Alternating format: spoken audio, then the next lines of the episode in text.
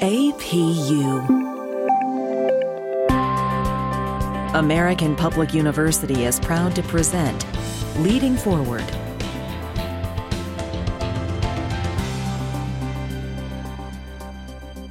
Welcome to our podcast today. I'm your host, Dr. Marie Gould Harper.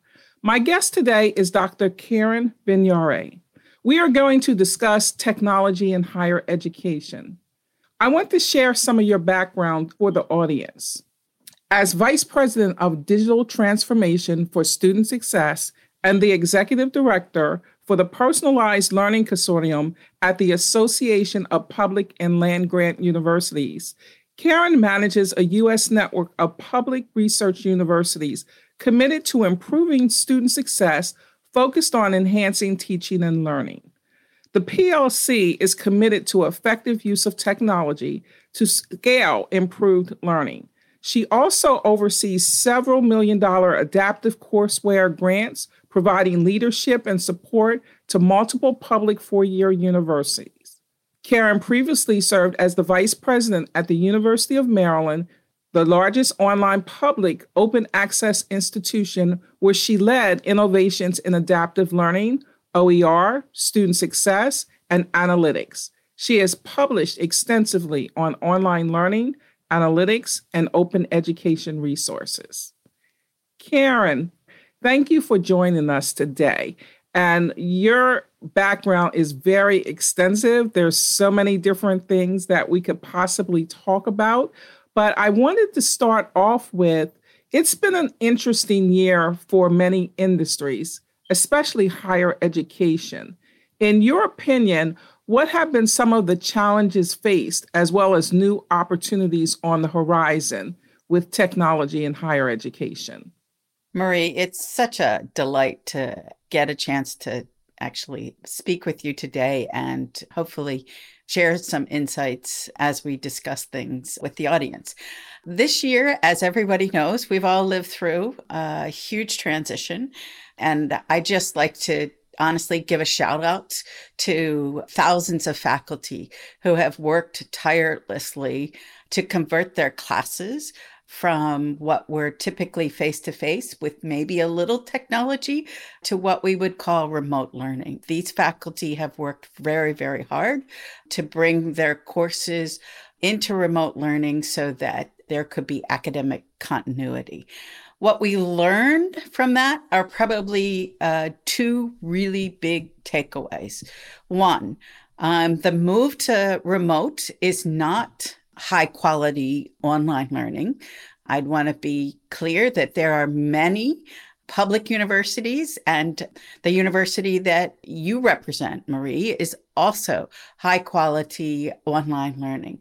What often happened was faculty did the best they could um, using a combination of asynchronous and synchronous uh, um, technologies. What what we think is the second learning is that not all students are ready and prepared to do high quality work in a digital environment.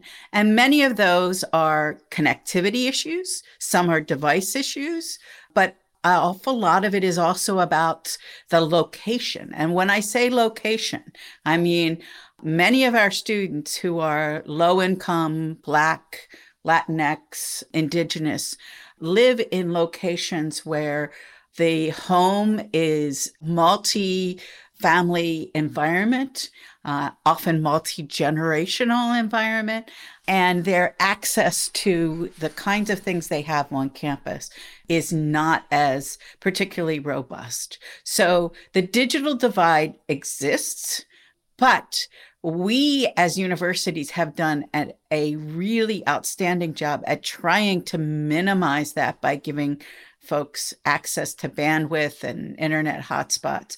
But we also know that those folks can be almost better served in campus environments. And so it's it's exciting to think about the fact that we may have students returning to our campuses that we can serve better. What that doesn't mean is that we should be abandoning. The third learning is There were lots of things in the digital environment that worked, and flexibility, convenience, the opportunity to have active learning in ways that all students could be participatory and other types of opportunities afforded by the digital environment should be continued even as universities come back to campus. Okay, great. You've provided us an excellent background for us to take off with our conversation today. One of the things I see in your background is OER. And I find that particularly interesting because I see a lot of universities attempting a project in that area to lower their cost. In your opinion, what do you think is the best way to train faculty on how to use OER in the classroom? I'm finding that there's an assumption that all faculty are instructional designers, but that is not always the case. I think that's an excellent point to start off with. I mean, faculty already have a heavy workload. And when universities and even the faculty themselves want to start using lower cost materials, for their students, they often need organizational support. And not all organizations have factored in that level of support. So when faculty are looking at how am I going to do this, they should explore what the university is doing and what kinds of consortiums or activities the university may already belong to right so there are merlot there are open skills network there is OpenStax? Is your university making use of this? And often you may even go to the library and find these types of things, right? But secondly, we really have to think about is it the content that needs to be low cost, or is there an opportunity to rethink? lowering the cost of the content so that somehow you can also improve the assessments. And what I mean by that is often there is a focus on OER, open educational resources, as content replacement for textbooks, but we don't think about the assessment part. And again, this is, you know, faculty are experts in their content, not necessarily experts in the assessment of that content, right? And so, we really have to think about not only how they belong in an online or even a face to face classroom, that is, how does the content uh, get organized, but we also have to think about if this content is related to your learning outcomes, we have to be able to also help students learn it. And they learn through assessments. One of the reasons that we absolutely think we are in the early stages of some good adaptive work is not only some of the projects we have here at APLU, but we're seeing it across the country more and more. College math is a huge success. But the integration is that the content is available and there is a continuous assessment process about that content, making sure that we've scaffolded materials. This kind of work is really heavy lift for faculty who don't have an instructional design background. So, one, I encourage you to think about what your institution has. Two, try to work with an instructional designer. And three, if those resources aren't available to you, I would actually encourage faculty to think about where can I get these combined resources? In all honesty, it may be starting with publishers.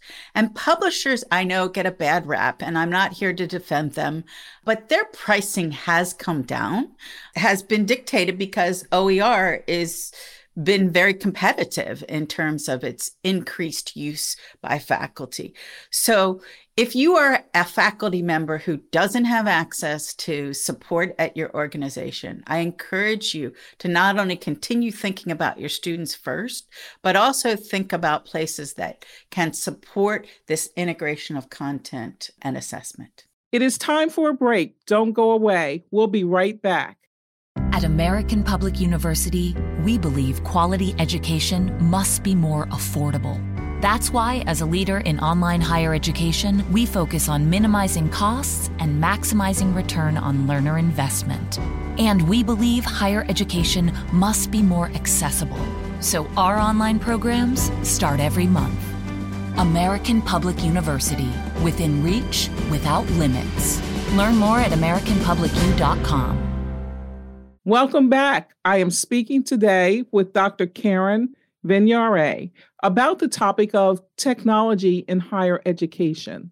You took us in a, a direction that I find very interesting, and I have a two part question. One is directed towards your strategic thinking, and the other one is more just a process on something that you brought up, and that's the relationship with publishers.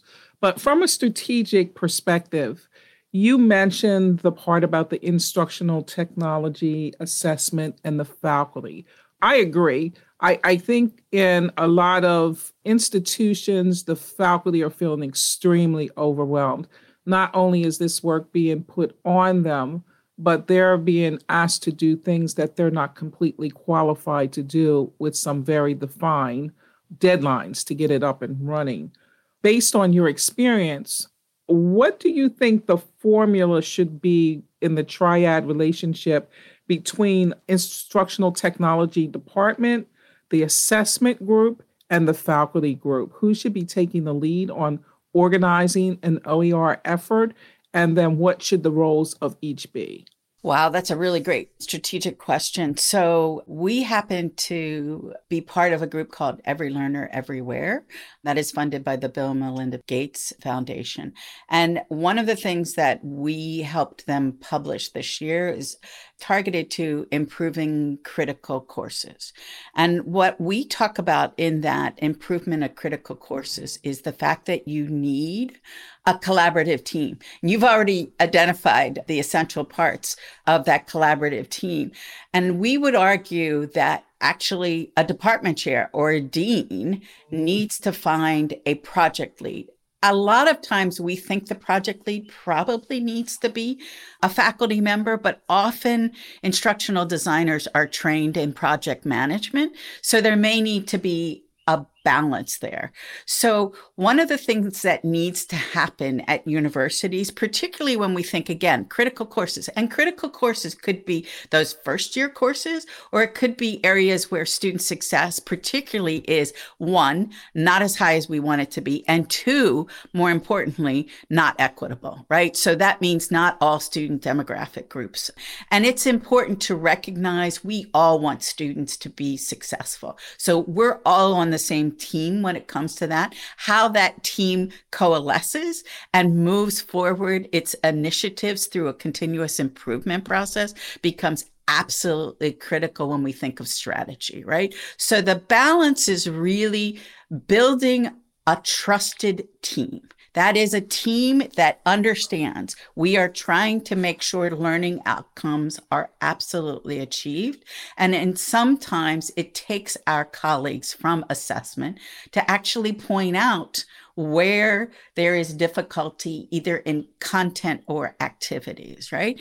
So that doesn't necessarily mean that the faculty is no longer the lead, right? But it does mean we've got to move beyond our historical legacy that essentially says, only we work in a decentralized environment and not a team environment, right? So that legacy has left faculty um, pretty much on their own.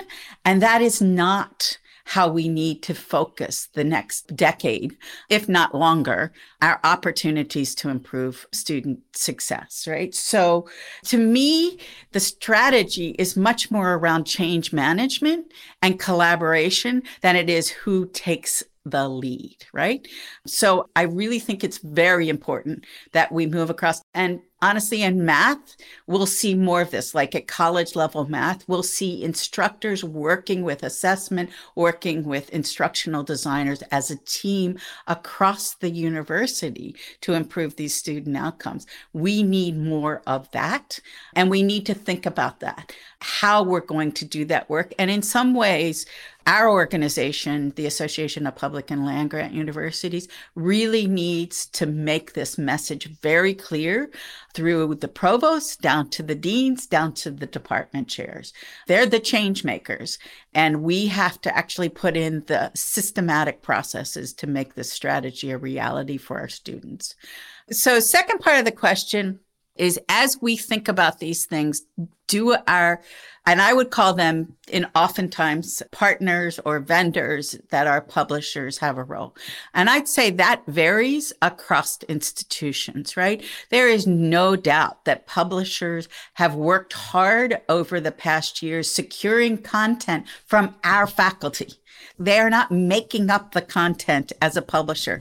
The people who write those textbooks are our faculty, right? And I mean the higher ed faculty in the US, right? So so first of all, we have to to keep in mind that the content isn't just coming out of thin air. Secondly, publishers did probably overpriced. And that's why we came up with open educational resources. And I think it's fair to say open educational resources are absolutely important. They're important for two reasons. One, the access to the content is much more freeing in that if we have learning outcomes that don't fit a textbook outline, we have to actually uh, break up that outline. And two, we have to think about cost for students and immediate access. I think publishers have actually come up with plans around that. So, two, I do think publishers are moving in the right direction. The other thing I have to go back and applaud publishers and all of the faculty that they've hired over time is they've worked actually hard at assessment. Now, one could argue these are all low stakes assessments, and I, I would actually be in agreement. But I say use those low stakes assessment in a meaningful way. And many of our OER resources do not have enough assessment in there. So again, back to an earlier answer I provided was think about if you don't have access to the assessments that you need when you have OER, think about publishers, right? I am not putting publishers first. I am putting academic collaborative improvement of a course first, right? And that means faculty are important in making those selections, but we've got to remember content is no longer the only thing that's important. The assessment and the activities are also important. So I hope that answers the second part on the publisher. Exactly. Because, first of all, I love your brain from a strategic point of view. And I think our audience, there are a number of people out there would benefit from your expertise in this area and they don't know where to start. And you're getting into a lot of things. We identify three major players in a project like this, but it's time to think about from a big picture view how do they work together? I actually have another question on that, like a sub question. But you were mentioning some of the roles and some of the responsibilities, even for assessment, how we may have understated the value of that component in the process. You also mentioned that change management is needed because this is something that's totally different from how we used to operate in the past. So some aspects of the culture has to change. And one of the things that I have noticed is that sometimes what you have said will make sense to a number of people, the three components. Yet they would continue to allow the instructional designers to work by themselves, the assessment team to work by themselves, and the faculty to work by themselves and just say, we'll have someone manage the project. But they're still operating in silos. What are some of your suggestions for an institution to put into place some type of systematic structure where the environment is more conducive for collaboration among these groups. The audience couldn't see it, Marie, but you had me smiling because, yes, the change management and the structural change through the change management are actually probably the hardest part. And I think one of the things that we are currently thinking about in some of our newer projects at APLU is really the reward and incentive structures that have to change, and they may be different, right? So when we think about this, there are certainly community colleges. There are uh, colleges uh, like yours that are very much focused on just teaching and learning, where we represent not only teaching and learning, but we also represent research and those that are service and integrated, and integrated to the community. So you may have to think about these incentive structures very differently, but we have to incentivize the collaboration. So here's a, a pie in the sky, maybe example. It's not exactly a pie in the sky example, right? But what it says is instead of a department meeting, we're working on our course meeting every week. And what I mean by that is collaboratively, we have tens, if not 20s and 30s of faculty talking together about the data in the course. And that data is then the instructional designers, the librarians, the assessment people are all part of it, and they are listening. And we come up with, okay, here's what we might want to do because this data is telling us 30% of the students are no longer understanding key threshold concepts, right? We have to come up with uh, instructional strategies on demand, right? This is why we're very excited about the ideas that we're getting real time analytics. Now, can you get real time analytics out of an LMS? Uh, it's a little bit hard, right? So we actually need activities that are given to students on a more regular low stakes basis right? So so that's one way that we begin changing the requirements for faculty in terms of the teaching and learning until we get to that point of continuous improvement right? So we have to tweak the system in order to achieve the goals, I think the vision is shared by everybody. Everybody wants to see equitable student success, right? They want to see adult learners succeed. We want to see Black students succeed. We want to see our low income students succeed. We have to use that vision as a way of respecting the fact that where we are today, while we've had lots of wonderful pilots and wonderful faculty doing magnificent things in their classroom, we have to take those evidence based practices and move them into scale. These are not simple things. We do know some of the evidence based practices, right? But we have to change the system. And I would really argue that it's important to think about the system, including the process of teaching. And what I mean by that is while you're teaching the course, you absolutely need to meet as faculty to discuss what is happening and how you can change the understanding and the trajectory of the students who look like they might be failing out. One of the most revealing statistics I've seen, and I have good colleagues that publish some of this data out of the current issues of emerging e learning, which I also happen to be editor on that particular one. But it, it reveals something really important. That is, when our students fail, they're failing quickly. And what does that mean for all of us? We have this luxury in our mind that over the time of class, people catch up, right? That is not the actual data that we have. Part of what we have to think about is how important that teaching time is. We spend, and we have to spend the time creating a great course design collaboratively, but we also have to spend the time while we're teaching collaboratively. So we've got to make sure that when we have, and if we don't have the data that we need, we need to change the assessments early on, that we can see students who are struggling and we can reach out to them with interventions that way. Karen, I want to thank you so much for joining me today and sharing your expertise. You have given us many roadmaps and a lot of things to think about as we attempt to use technology in our classrooms.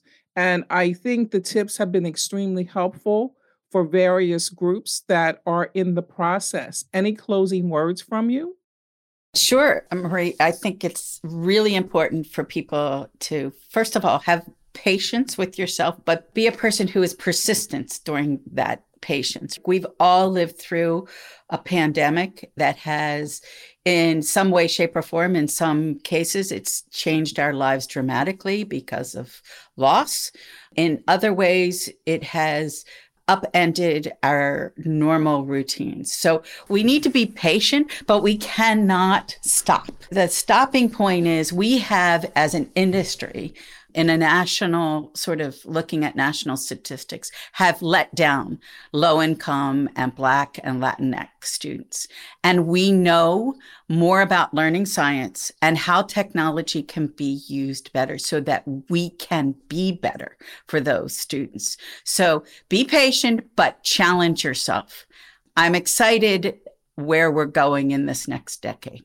Great you have made me a believer, and I will be following you to find out what's next from you, especially as we go into the new norm. And thank you to our listeners for joining us today. Have an amazing one. For more information about our university, visit us at studyatapu.com. APU American Public University.